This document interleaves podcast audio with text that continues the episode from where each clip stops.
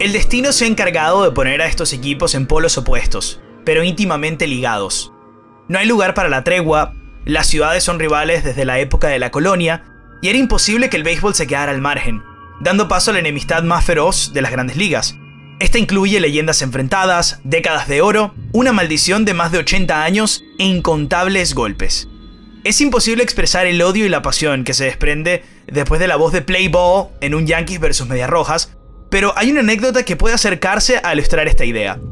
Corría abril del año 2008. Un fanático de los Medias Rojas y un par de amigos se infiltraron como constructores en el nuevo Yankee Stadium.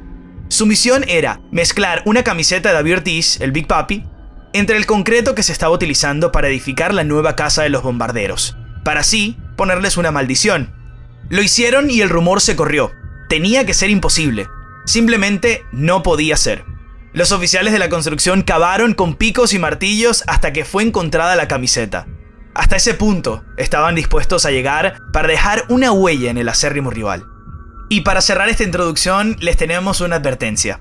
Esta será una batalla hasta que el sol se apague y no quede nada de lo que conocemos. Y hasta quizás se extienda un poco más allá. Esto es Rivalidades del Deporte. Un podcast de Hispanic Sports Media. En la narración, Nelson Pérez por los Yankees de Nueva York y Daniel Álvarez con los Medias Rojas de Boston.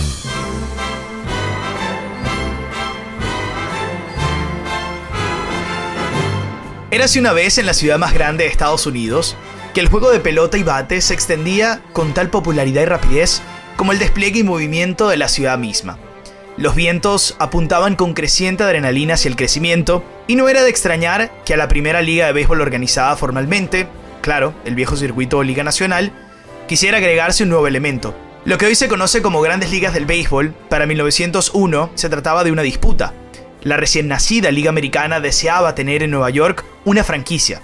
Los directivos de la Liga Nacional se negaban con el argumento de poseer dos equipos en la Gran Manzana, los New York Giants y los Brooklyn Superbass. Esto realizaría una división innecesaria en la ciudad. En par de años, los sueños fueron frustrados, hasta que en enero de 1903, a la par de una conferencia de paz entre las dos ligas para resolver las disputas y tratar de coexistir, y la debacle de un equipo en Baltimore intervenido por la Liga Americana, se llegó a la conclusión de aceptar un conjunto del nuevo circuito en Nueva York. Bienvenidos Highlanders, nombre que solo los fanáticos más férreos conocen y que responde a la ubicación del primer diamante que los acogió, justo en la zona más alta de Manhattan. Esto iba a cambiar, no sabemos si lo hizo el destino, sencillamente la prensa, que empezó a llamarlos Americans, por ser la única novena de la Liga Americana en Nueva York. Algo estaba por escribirse el equipo iba a convertirse en una insignia de Norteamérica, aunque no precisamente en aquellos días. Corría el año de 1893 cuando la franquicia de los Medias Rojas fue creada. Por supuesto, en ese entonces no pertenecía al estado de Massachusetts y ni siquiera se encontraba en la ciudad que completa su nombre hoy en día, sino que sus primeras luces las vio en la ciudad de Toledo, en Ohio, y pertenecientes a la Liga Occidental o Western League, un campeonato menor. No sería hasta 1901, con la creación de la Liga Americana un año antes, que la ciudad de Boston los recibiría adaptando el nombre de Boston Americans y compartiendo el patio con el equipo de la Liga Nacional, los Boston Braves, que hoy en día son los actuales campeones en la ciudad de Atlanta.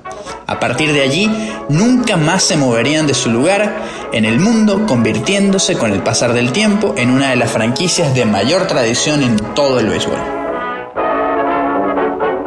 Los neoyorquinos fueron segundos en la americana en 1904, 1906 y 1910, resultados contrapuestos a su par en la rivalidad, pues los de Boston lograron ganar los banderines de la liga tanto en 1903 como en 1904, incluyendo alzar la Serie Mundial en el primero de esos años, de hecho, la primera chispa de la terrible rivalidad se presentó precisamente en 1904, cuando los Highlanders perdieron el partido decisivo contra los Americans, asestando el primero de muchos golpes que serían intercambiados a partir de ese momento. Aún no eran ni medias rojas ni tampoco yankees, pero todo daba inicio de esta forma. El término fue acuñado por el editor de deportes de New York Press, Jim Price, de forma no oficial porque era más fácil encajar en los titulares.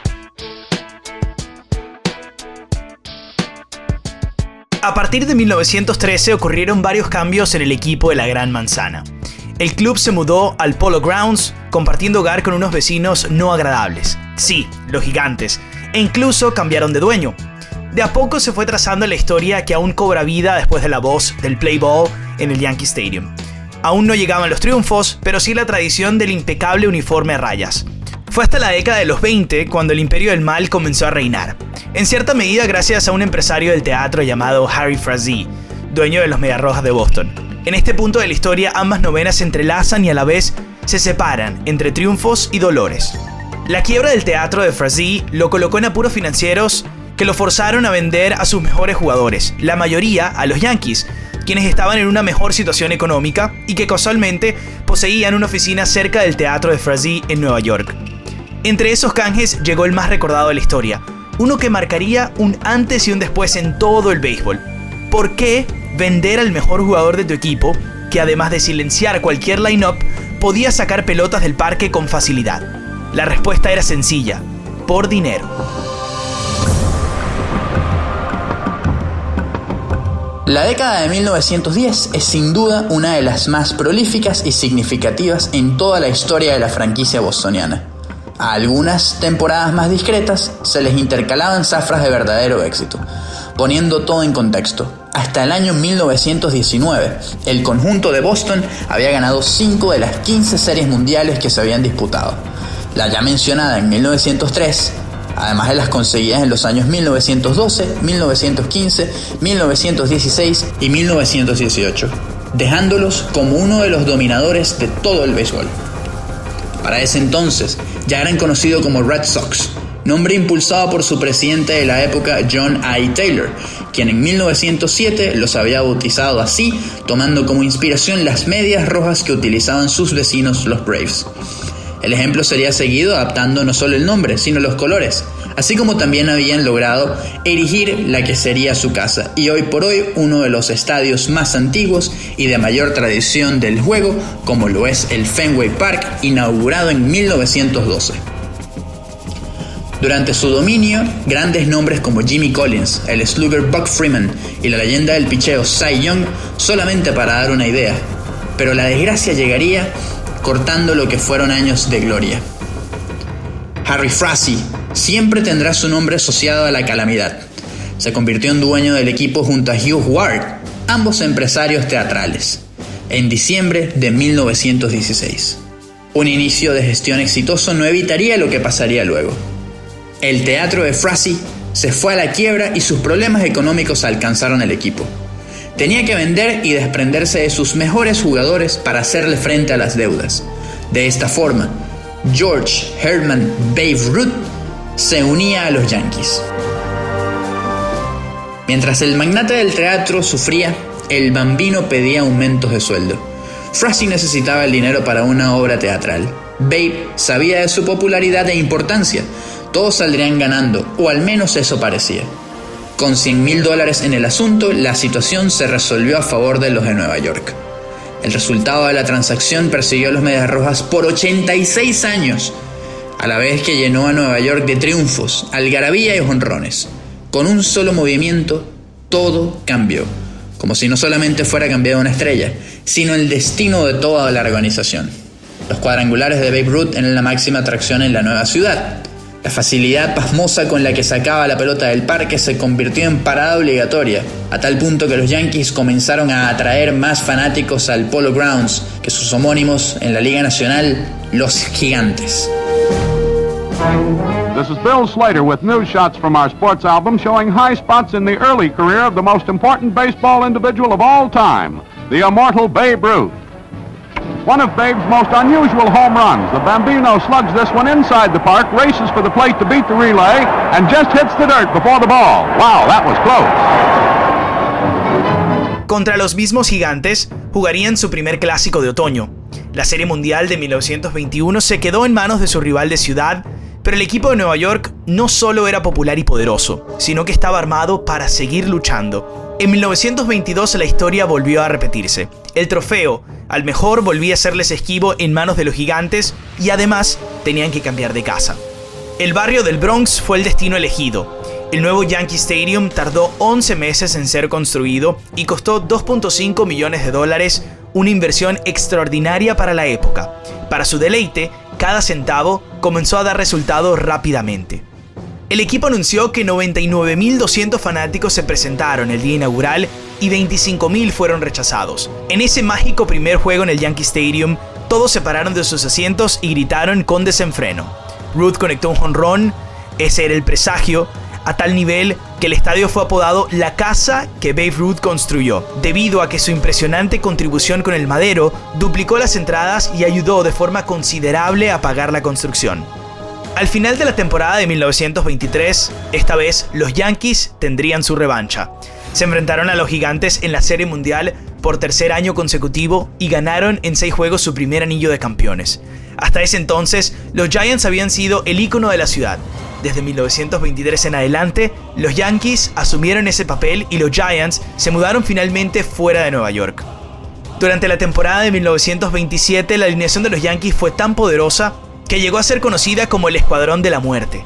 En ese 1927 los Yankees establecieron un récord en la Liga Americana en 110 juegos, solo perdieron 44 y barrieron a los Pittsburgh Pirates en la Serie Mundial. Además se dejó inmortalizado el récord de 60 jonrones por Babe Ruth, una hazaña que estaría vigente por 34 años hasta que otro Yankee vino a romperla. Cuatro trofeos de la Serie Mundial más tarde, cuando Babe Ruth dejó el equipo, las alegrías no cesaron.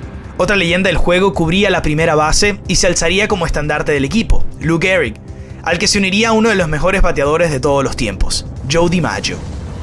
Con estas figuras el equipo entró en una de sus épocas más exitosas, ganando cuatro títulos de serie mundial de forma consecutiva, de 1936 hasta 1939, cuando la esclerosis lateral amiotrófica venció a Gehrig en la partida y este decidió retirarse. El 4 de julio de aquel año los Yankees retiraron el número 4 de su uniforme y este en un discurso inolvidable declaró ser el hombre más afortunado del planeta Tierra.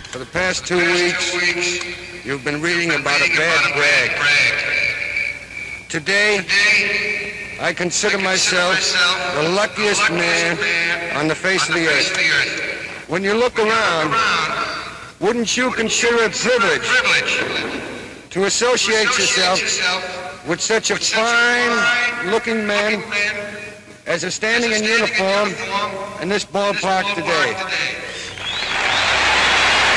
1941 fue otro año de victoria en el Clásico de Otoño. Pero el triunfo pasó a un segundo plano cuando dos días después los japoneses perpetraron el ataque a Pearl Harbor y varios jugadores del equipo se alistaron para servir en el ejército, Joe DiMaggio incluido. En el 43 y 47 la luz volvió a brillar en Nueva York, que celebró dos nuevas conquistas, y 1951, cuando el Yankee Clipper tuvo que decir adiós, nació una nueva esperanza, Mickey Mantle. En los años 50 Nueva York estaba lleno de vida, el Yankee Stadium se abarrotaba y las victorias acompañaban al equipo. Dirigidos por el particular Casey Stengel, con Yogi Berra en la receptoría, Mickey Mantle en el jardín central y Whitey Ford en la loma, los Yankees ganaron cinco títulos de la Serie Mundial consecutivos desde 1949 hasta 1953 un récord que sigue vigente en las grandes ligas hasta hoy. En las temporadas del 56 y el 58 repitieron la dosis. Sin duda, los 50 fueron una época dorada. Sin embargo, el sol no brillaría en Nueva York para siempre. Después del bicampeonato del 61 y 62, los Yankees atravesaron fuertes tormentas. Una directiva poco prometedora hizo retroceder al equipo a niveles nunca vistos. Pero la esperanza volvió a tocar a la puerta cuando la propiedad del equipo fue vendida a un grupo de inversores encabezado por el constructor naval con sede en Cleveland, George Steinbrenner. Steinbrenner se convertiría en un nombre que estará asociado a la grandeza y tradición del equipo Rayas para siempre. Desde la implantación de su política de apariencia que sigue en pie hoy en día y es un símbolo yankee, hasta los movimientos que marcarían la diferencia y devolverían la alegría a Nueva York. Claro, no sin disputas y polémicas peculiares. Fue hasta 1976 cuando regresaron a la Serie Mundial, de la que fueron barridos por la gran maquinaria roja. Sin embargo, al año siguiente saborearon las mieles del triunfo que habían sido esquivas por 14 años. Ahora bien, sobre el horizonte se asomaba un rival que haría las cosas difíciles desde los primeros partidos de la temporada. La competencia en la división este comenzaba a ser reñida entre Yankees y Medias Rojas, el acérrimo y acechante rival. En el caso de Boston, ese año de 1918 resultó como uno bisagra. Lo que era una dinámica constantemente ganadora en la franquicia se tornó todo lo contrario y con el tiempo se fue estableciendo la costumbre de intentar pero no poder conseguir una serie mundial, algo que se extendió por muchísimos años. Fuertes y terribles temporadas asiagas llenaron la década de los años 20 y comienzo de los años 30. En el lapso de tiempo entre 1922 y 1932, los Red Sox lograron salir del último lugar de su división únicamente en dos ocasiones, alcanzando su punto más bajo precisamente en 1932, dejando un récord de 111 derrotas y una distancia de 64 encuentros al primer lugar. Para 1933, el joven Tom Jockey compraría la franquicia e iniciaría su cruzada para devolver al conjunto a su gloria de otrora. Compraron y trajeron a jugadores consagrados como Lefty Grove, Jimmy Fox y Joe Cronin, buscando salir del sótano de la división. Misión alcanzada, pero que no resultaría suficiente para volver a competir por el banderín de la Liga Americana. A finales de la década de los 30 y comienzo de los 40, el equipo de Boston seguía creciendo y volvió a tener números que no se habían visto en varios años. Quedarían segundos detrás de los Yankees en cuatro de los cinco años que van desde 1938 hasta 1942. En ese tiempo, el equipo era liderado en el terreno por un tal Ted Williams, pero la dinámica se vería cortada por la Segunda Guerra Mundial.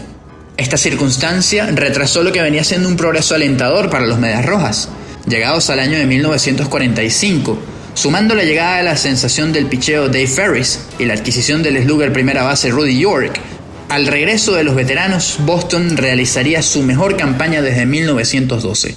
104 victorias los llevarían a ganar su séptimo banderín y poder jugar nuevamente una serie mundial. Pero los Cardenales de San Luis los derrotarían en 7 juegos, alargando aún más la espera de volver a saborear la gloria. A partir de allí, en los años 50 y comienzos de los 60, todo resultó un tratar, pero no poder para Boston. Pasarían toda esa década sin pena ni gloria, consiguiendo únicamente convivir con los últimos puestos de una división que se iba expandiendo. No sería hasta el año de 1967 que el conjunto de Nueva Inglaterra volvería a dar alguna señal de vida. En esa temporada ganaron su división a rivales potentes como lo eran Detroit y Minnesota, apoyados en las actuaciones de jazz, Carl Jamstrensky, quien ya era un ídolo local. La consecución de un nuevo banderín hacía ilusionarse con el éxito, pero volverían a aparecer los Cardenales de San Luis y nuevamente en siete juegos destrozarían el sueño. Pasarían unos ocho años más y en 1975 los patirrojos volvían a alzarse con un nuevo banderín del joven circuito luego de una lucha encarnizada contra los Atléticos de Oakland. En la Serie Mundial se verían las caras contra los Rojos de Cincinnati, pero la fortuna volvería a decantarse por el rival. Otra vez en un juego 7, Boston sucumbía cuatro carreras por tres. Para julio de 1976, el propietario Tom Jockey fallecería, sin el tan ansiado premio que persiguió durante 40 años de gestión.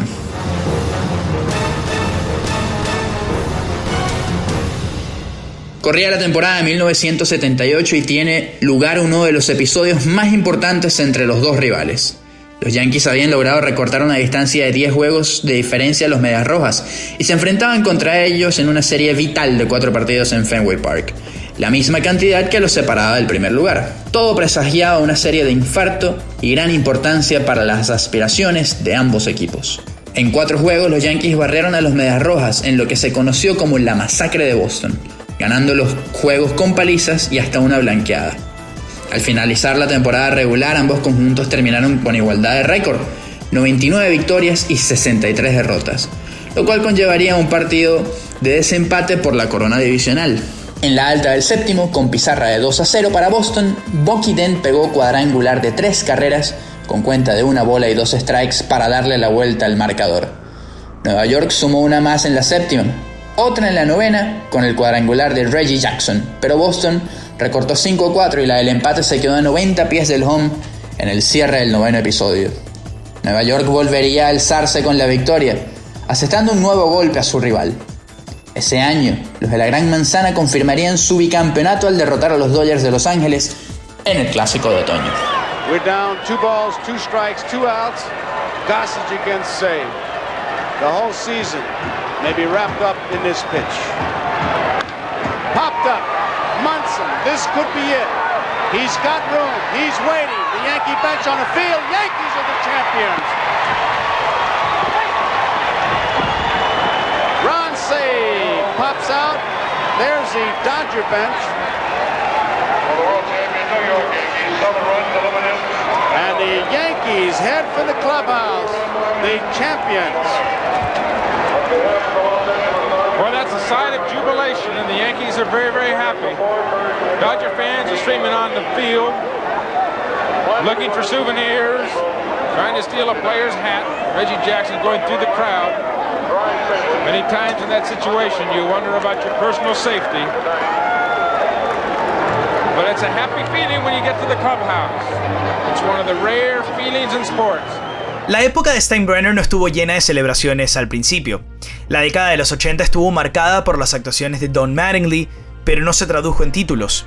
A pesar de acumular la mayor cantidad de victorias totales que cualquier otro equipo en las mayores, la década de 1980 fue la primera, desde la de 1910, en la que los Yankees no ganaron al menos dos series mundiales y solo tuvieron dos apariciones en playoffs. Tras promesas que nunca explotaron y malas elecciones en agentes libres, el futuro no parecía alentador. Sin embargo, los fanáticos tenían una razón para ir a gritar al estadio. A pesar de tener el peor récord de la Liga Americana, en la temporada de 1990, un fin de semana los fanáticos de los Yankees comenzaron a corear 1918 para burlarse de los Mediarrojas de Boston, recordándoles la última vez que ganaron una serie mundial. Cada vez que los Mediarrojas estuvieron en el Yankee Stadium después, el grito de 1918 resonó a través del estadio. Los fanáticos de los Yankees también se burlaban de los Medias Rojas con carteles que decían La maldición del bambino, con fotos de Babe Ruth, y vistiendo camisetas con el 1918 pintado. Los malos resultados dieron paso a un cambio de filosofía que se abrió ante una nueva generación, una que representaría en toda la expresión la grandeza de los Yankees y los llevaría a festejar en múltiples ocasiones con Joe Torre como mandamás y los cuatro fantásticos o Core 4, encabezados por Derek Jeter y acompañado de Jorge Posada, Mariano Rivera y Andy Pettit, los Yankees revivieron recuerdos de antaño y a su vez volvieron a escribir páginas de leyenda. Pusieron fin a una sequía de 18 años sin ganar la Serie Mundial al vencer al equipo del momento, los Bravos de Atlanta, y emprendieron un camino hacia el éxito y los recuerdos memorables. El año de 1998 podría ser catalogado perfecto, con las 125 victorias combinadas en toda la temporada, que aún se alza como récord de las mayores. En esa serie mundial barrerían a los padres de San Diego que no fueron oponente para este gigante, y para guindar la cereza en el pastel, serían tres anillos seguidos, al también conseguir anillos en 1999 y 2000, barriendo a los Bravos en 99 y derrotando a los Mets en la serie del Subway en el 2000. Posada is not a fast runner. And if Soho hits it hard to the opposite field, Perez has a very, very good arm, and there could be a play at the plate. So with two on, two out, Luis Soho will bat. Al Leiter with a season-high 141 pitches on the night. And Leiter's night continues. With Franco in the bullpen, the Mets stick with Leiter.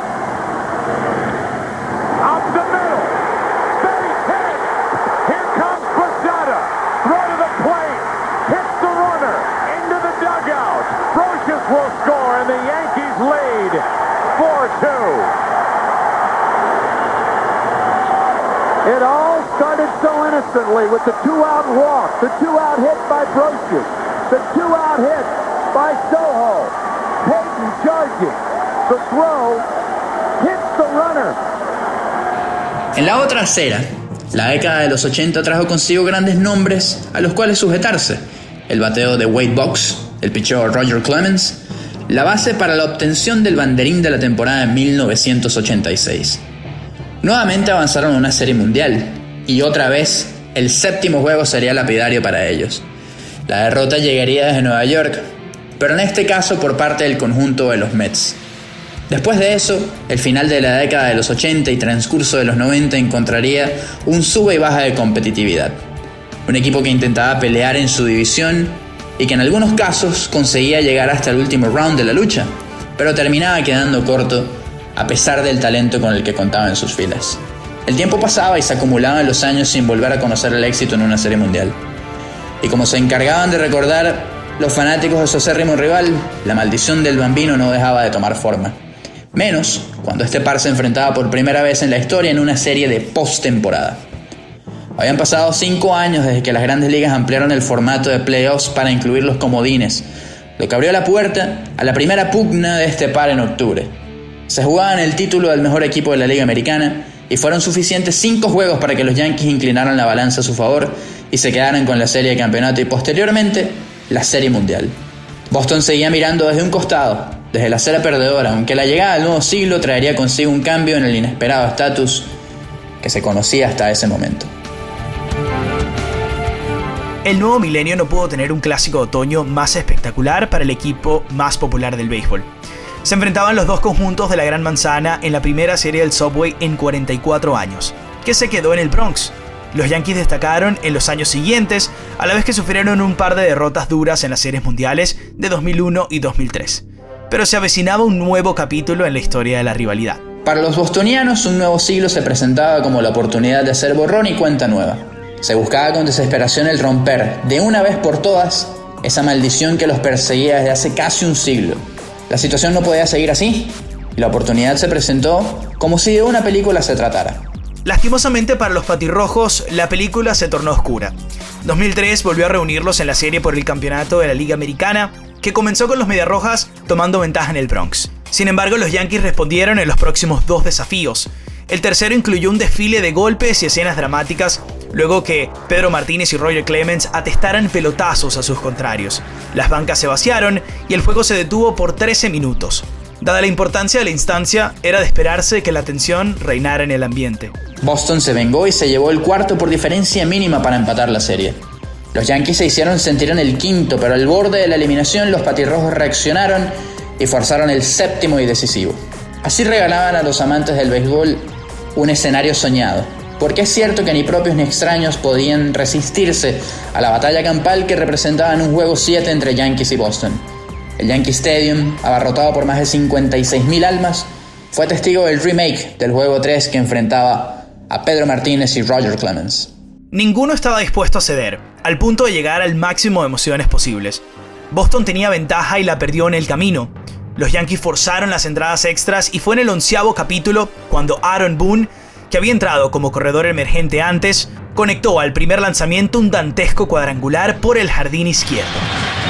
Mariano Rivera getting congratulations after three shutout innings. Now he's a cheerleader. Welcome to the booth, Joe Buck, Brett Boone, and Tim McCarver. And you're talking about two teams, guys that are playing for the 26th time this season against one another. Only one win separates these two teams, and now here we are, bottom of the 11th inning in a 5-5 game. This is uh, quite a night. Clearly, time is not an ally of the Yankees either. I'll tell you what, it's. I've just enjoyed watching it. I would imagine that's the sentiment throughout. Although the Boston Red Sox and the fans through New England, they'll tell you they were five outs away in the eighth inning, leading by three as Boone hits it to deep left. That might send the Yankees to the World Series. Boone, a hero in Game 7. El estadio retumbaba y se estremecía en algarabía. Los bombarderos celebraban en medio del diamante una victoria inolvidable, mientras los Mediarrojas sumaban un nuevo y doloroso fracaso a la lista de infortunios de la organización. Con todo, si la serie de campeonato en 2003 había sido vibrante, el béisbol tenía guardado un nuevo nivel de éxtasis entre los enemigos, un choque que podría ser considerado como el mejor de la historia. Para la temporada de 2004 se da lugar un momento cumbre en la rivalidad, y también en la historia de ambas franquicias. La serie de campeonato de la Liga Americana del 2004, repetida como la del 2003, entre Yankees y Medias Rojas es recordada como una de las más emocionantes en la historia del béisbol. No existía otra manera de romper el hechizo que en su momento Babe Ruth había lanzado contra el que una vez fue su equipo. Los Yankees, con todo su poderío, se colocaron 3-0, con una paliza 19-8 incluida en el juego 3. A las primeras de cambio, una ventaja que ningún equipo había podido revertir antes. Los fantasmas del pasado no solo acechaban, sino que envolvían la atmósfera nuevamente. Pero los fanáticos no estaban dispuestos a permitir un nuevo hito en ese umbral del dolor y fracasos. Tenían que reaccionar. Pero así se erigen las leyendas. Solo tenían dos opciones. Despedirse humillados o alcanzar lo imposible. En medio del dilema, los bates de Boston despertaron y liderados por un David Ortiz en plenitud de condiciones, lograron forzar la serie al máximo. en un extraordinario sexto juego que aún se reproduce en la mente de los fanáticos con solo mencionar el nombre de Kurt Schilling. El experimentado lanzador había iniciado el primer choque de la serie siendo vapuleado por los Yankees y en ese sexto juego tenía la posibilidad de redimirse.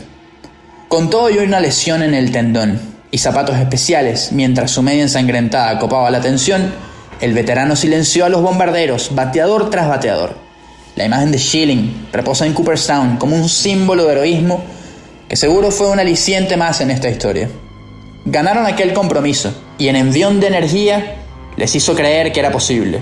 En el séptimo duelo los Medias Rojas no podían creer lo que pasaba ni cómo había sucedido.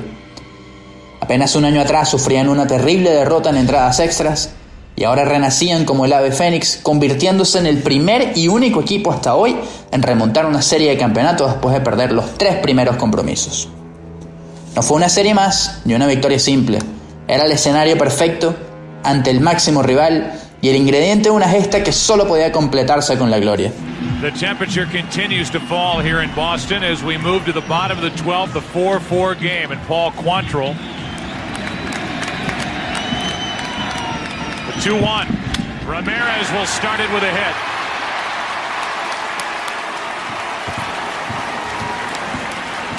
And the Red Sox put their leadoff man on for the first time since the ninth inning when they tied it against Rivera.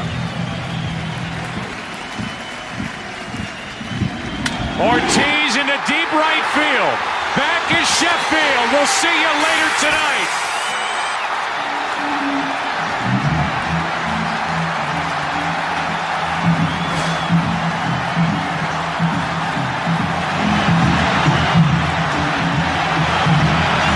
Maldición resonó durante el corto y a su vez épico clásico de otoño de 2004.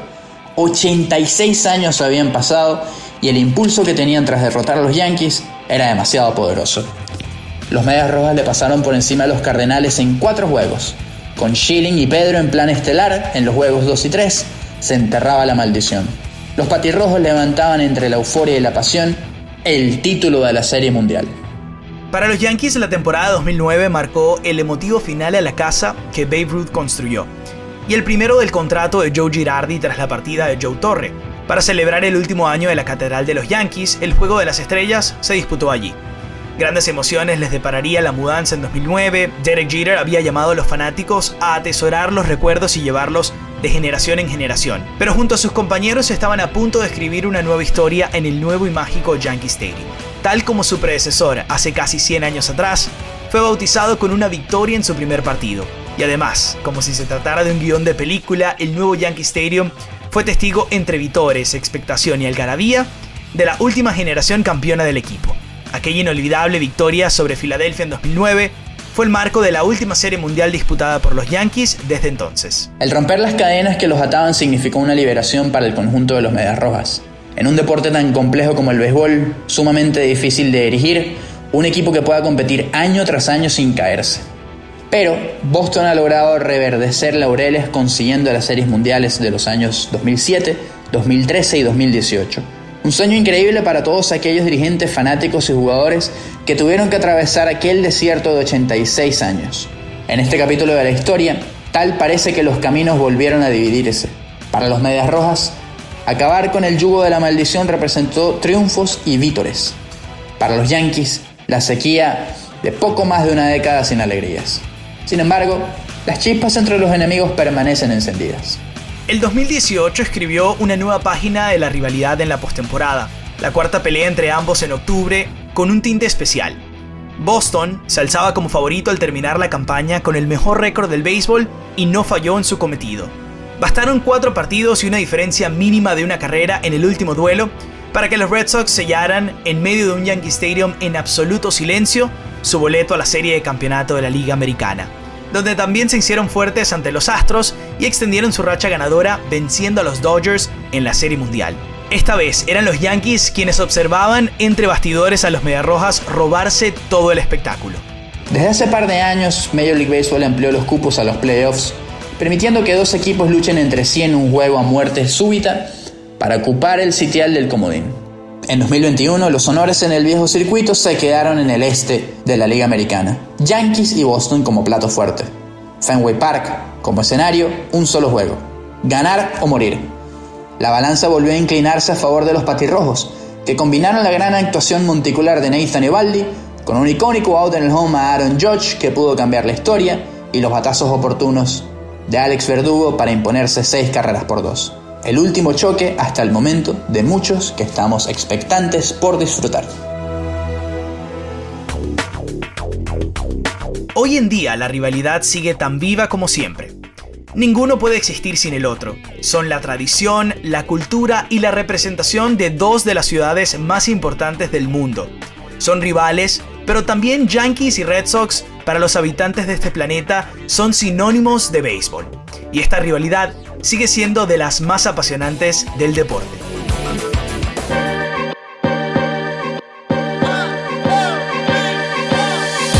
Esto fue Rivalidades del Deporte, una producción de Hispanic Sports Media. En la producción general, Antonio Valbuena y Nelson Pérez. Guión, Alberto Carrillo. Datos y verificación, Ana Valeria Reyes. Edición y musicalización, Héctor Arrieta. En la narración, Nelson Pérez y Daniel Álvarez. Para más información, síguenos en arroba rivalidades piso podcast o visita www.hsmamerica.com. Boston y Yankees con eh, Daniel Álvarez del Extrabase. Dani, eh, qué espectáculo esta, esta rivalidad. Tú que tú que más que nadie que la vives normalmente cubriendo la temporada de Grandes Ligas, ¿cuál es tu, cuál es tu relación con esta rivalidad?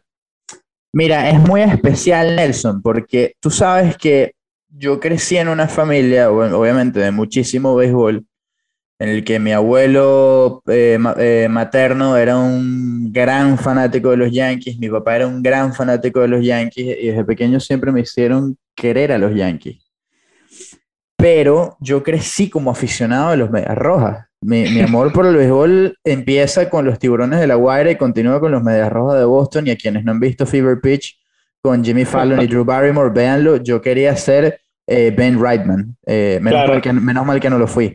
Porque al final, con el tiempo, te das cuenta que es un personaje a veces hasta patético. Pero, pero, así, lo, así empecé yo. Eh, ah, pero, pero, me encanta esta rivalidad porque eh, Nelson es una es, de las más antiguas y de las más importantes, no solamente en todo el béisbol, sino en el, en el deporte en general. Eh, y son los dos grandes equipos que son referencia ¿no? en el béisbol de grandes ligas. Y han dado tantos momentos como los que mencionábamos en, en, el episodio y, y como dijimos al final, son muchos los que nos faltan todavía.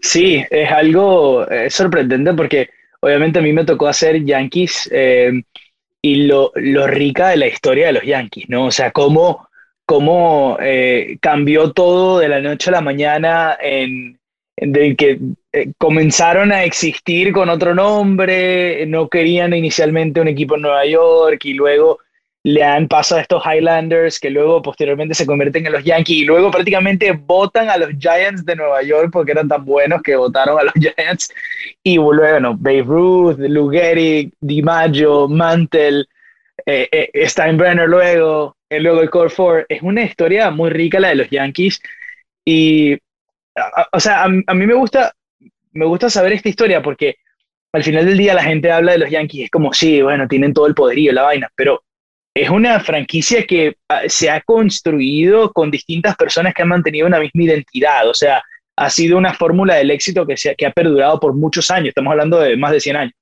Claro, y ahí, mencionas algo importantísimo, y es la identidad que, que has tenido esta, esta organización a lo largo de su existencia. Eh, tú ves las reglas que hay incluso internas en el equipo.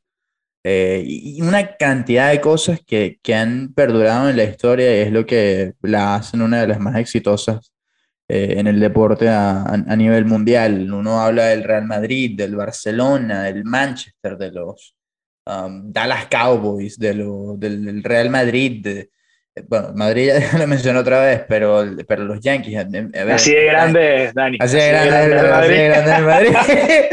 pero, pero sí, a, eso, a eso voy, a, a, ese, a ese nivel está. Tú, tú vas por cualquier ciudad del mundo y te vas a encontrar a alguien con una gorra de los Yankees. A lo mejor no tiene ni idea de que es el equipo y cómo se juega pelota, pero eh, conoce a la, a, la, a la, franquicia y, y, lo, y, lo, va a representar siempre. Ese es el, el, el nivel y lo que han eh, causado. Em, cuando eres aficionado a los Yankees, eres un aficionado exigente que quiere ganar todos los años y tiene que ganar todos los años. Cuando no y no ganan, es prácticamente como una victoria para tu equipo. Eh, porque o los amas o los odias, eh, pero le han dado muchísimo al béisbol. La, la, historia del béisbol no se puede escribir sin los Yankees. ¿Cuál es tu, tu memoria favorita de, de un Yankees, Yankees Red Sox? Mi memoria favorita de un Yankees Red Sox. Wow, eso es una, eso es una buena pregunta.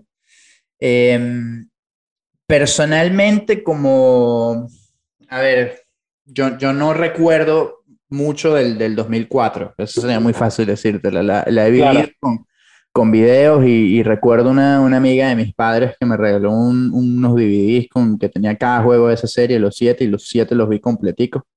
Em, pero yo diría eh, me, iría, me iría a, épocas recientes. Eh, claro. a ver, las, las series, la, la, serie del 2018 en postemporada fue muy, fue muy buena. El juego del Wild Card fue, fue muy bueno también, pero a ver, recuerdo aquel, aquella serie en 2007 que fue, creo que terminó con una barrida, pero recuerdo los cuatro honrones seguidos de Manny, JD Drew, um, Mike Lowell y Jason Varitek. Para mí ese es un, un, recuerdo inolvidable. Eh, recuerdo el robo de home de Jacoby Ellsbury y Andy Pettit en 2009. Claro. Eh, esa serie arranca con un juego eh, que Jason Bale empata el juego Mariano con un honrón de dos carreras en el noveno. Eh, con dos outs y dos strikes ya los Yankees para ganar y Jason Bay lo empata. Y luego Kevin Yuki y dos innings más adelante los deja en el terreno. Eso para mí es un gran recuerdo que claro. es de los primeros que, que me viene a la cabeza. Eh, va a parecer loco esto, pero recuerdo el último juego de Jeter en Grandes Ligas fue un Yankees Boston. Eh, mm. y el, fue el último juego del capitán que por más que sea uno siempre le va a tener el máximo respeto y, claro y, va a recordar ese, ese momento y, lo, lo, bonito que fue ese día en Fenway, eh, Bernie Williams eh, con el God Bless America, una interpretación de guitarra acústica espectacular. Eh, entonces yo, yo, creo que esos serían mis, mis favoritos. Me, me, cuesta decirte uno, pero claro. recuerdo, recuerdo varias cosas, por supuesto. A mí, yo en el 2004 yo tenía 13 eh, y tengo, tengo recuerdos. Yo, yo, tenía siete, imagínate, no, no, es posible que me acordara. El, yo, yo tengo recuerdos de la serie, pero obviamente no, no tengo la conciencia de hoy. O sea, sí sabía que estaba viendo historia en cierto momento y recuerdo el dramatismo, la media ensangrentada de Kurt Schilling, pero era, era como un fanático del deporte viendo algo, wow, o sea, esto se está desarrollando. Y yo siempre he sido un pelo más medias rojas que Yankees. Sin embargo, no, no soy de ninguno, o sea, nunca, no, no, tengo un equipo.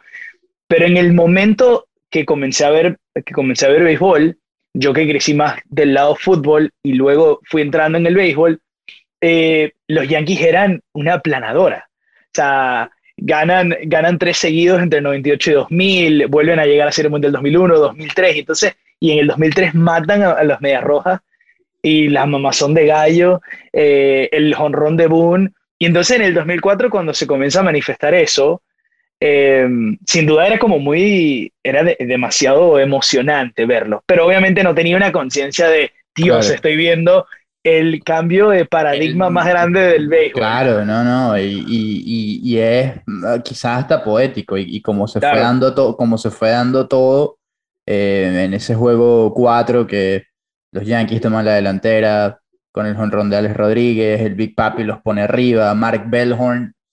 Bellhorn llegó a estar en un punto bajo porque no le da un palo a nadie eh, y se lanzó un par de errores en segunda y la, gente en Fenway le gritaba, gritaba Key, Pokey porque querían a Pokey Reese en lugar de, de Bellhorn, pero Be- Pokey bateaba menos que Bellhorn, entonces, entonces tampoco le damos palo a nadie.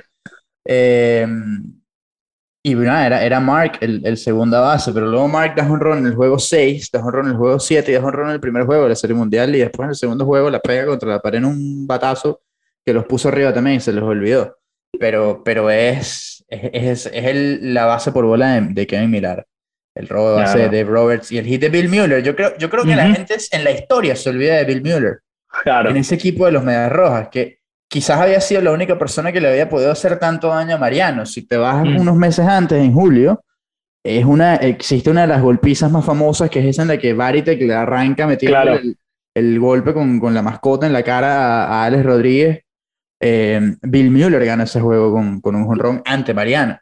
Eh, entonces son, son varias cosas que, que pasaron y luego el juego 5 con el doble por regla de Tony Clark, 6 con la, me- la media ensangrentada de Schilling, pero Bronson Arroyo y Kid Folk cerraron la puerta. Y después en el juego 7, Papi, Damon, Bellhorn, eh, Derek Lowe, eh, todo el mundo aportó ahí y, y cerraron y terminaron con la maldición. demasiado, demasiado espectacular esa historia. En general, es una, es una rivalidad tan, tan increíble ver cómo se, se fue manifestando y lo que es ahora y que va a seguir por siempre. Y es algo, es algo demasiado interesante. Te quiero ya antes de, terminar, te quiero hacer una, una última pregunta. Esa serie, la serie de 2004, serie de Campeonato de Liga Americana, es la mejor serie de la historia. Yo creo, yo, yo no sé si la mejor de la historia, pero O sea, como simbólicamente tiene, tiene que estar, tiene que estar sin duda entre las mejores de la historia. Eh, pero pero yo creo que sí, de- al menos las más impresionantes. Porque es que se, se vio tan buen béisbol. El primer juego, que, que lo mencionamos, le cayeron a palo a, a Schilling. Ujú. Pero luego los Medias Rojas vinieron, fueron viniendo de atrás, y fueron viniendo de atrás, y fueron viniendo de atrás. Y se quedaron a nada de, de ganar ese juego. El segundo es un eh, duelo de picheo espectacular. De esos que uno quizás ahora hasta añora en postemporada, porque no, no, te- no olvídate de ver pitcher lanzando 7, 8 innings. Pero era Pedro Martínez contra Mike Mussina. Luego Yankees gana 19 a 8 y, y ya, ahí. Locura. Era, era, era- mira, va- va un año más de maldición. Y luego es que empieza todo esto, pero con buen béisbol siempre. Siempre se dio muy buena pelota, por eso es completamente válido decir, es la, la mejor, porque además hubo emociones de todo Bueno, y tipo fue y, el- y para todos lados. El único 0-3, ¿no? O hasta, hasta ahora. Hasta ahora, ni, si- ni siquiera, ni siquiera en, en béisbol, En- en, en- en- en en el deporte deporte. no, no existe. En el En el, deporte. en en el general. deporte no existe. Y, y han habido un- unos equipos que, que han podido estar cerca en la NBA quizás, en el hockey, eh, en el fútbol americano es imposible porque no se juega por series. Eh, los Astros estuvieron muy cerca en 2020. Muy Estuvieron cerca, muy cerca. muy verdad. cerca en 2020 contra, contra los Rays de Tampa Bay. Han habido remontadas de 3 a 1. Eh, Exacto. Chicago, Chicago a Cleveland en el 2016 en la Serie Mundial. Boston a, a los Indios, ahora, bueno, ahora los Guardianes, Claro. en, en 2007, pero estaban al borde del abismo. Y, y esa remontada después les valió para ganar una Serie Mundial contra los Rockies de Colorado. Eh, es decir, han, han habido remontadas, pero un 3 a 0. Y cuando estás contra la pared con, con la espada en el cuello, como, como en ese noveno inning contra Mariano, son pocas veces. la- la- a ver, no- posiblemente no hay, mejor relevista en la historia, pero sobre todo no hay mejor relevista en la historia que Mariano, para Claro. postemporada, en, en postemporada me refiero. Eh, entonces, es, es algo impresionante. Tiene todos los ingredientes. Dani, un millón de gracias por acompañarme en este episodio, por formar parte de Rivalidades del Deporte. De verdad que nos lo gozamos y, espero tenerte de, de nuevo acá. Seguro que sí, Nelson. Un honor, un gusto y bueno, a seguir eh, disfrutando de todo esto y seguir trabajando.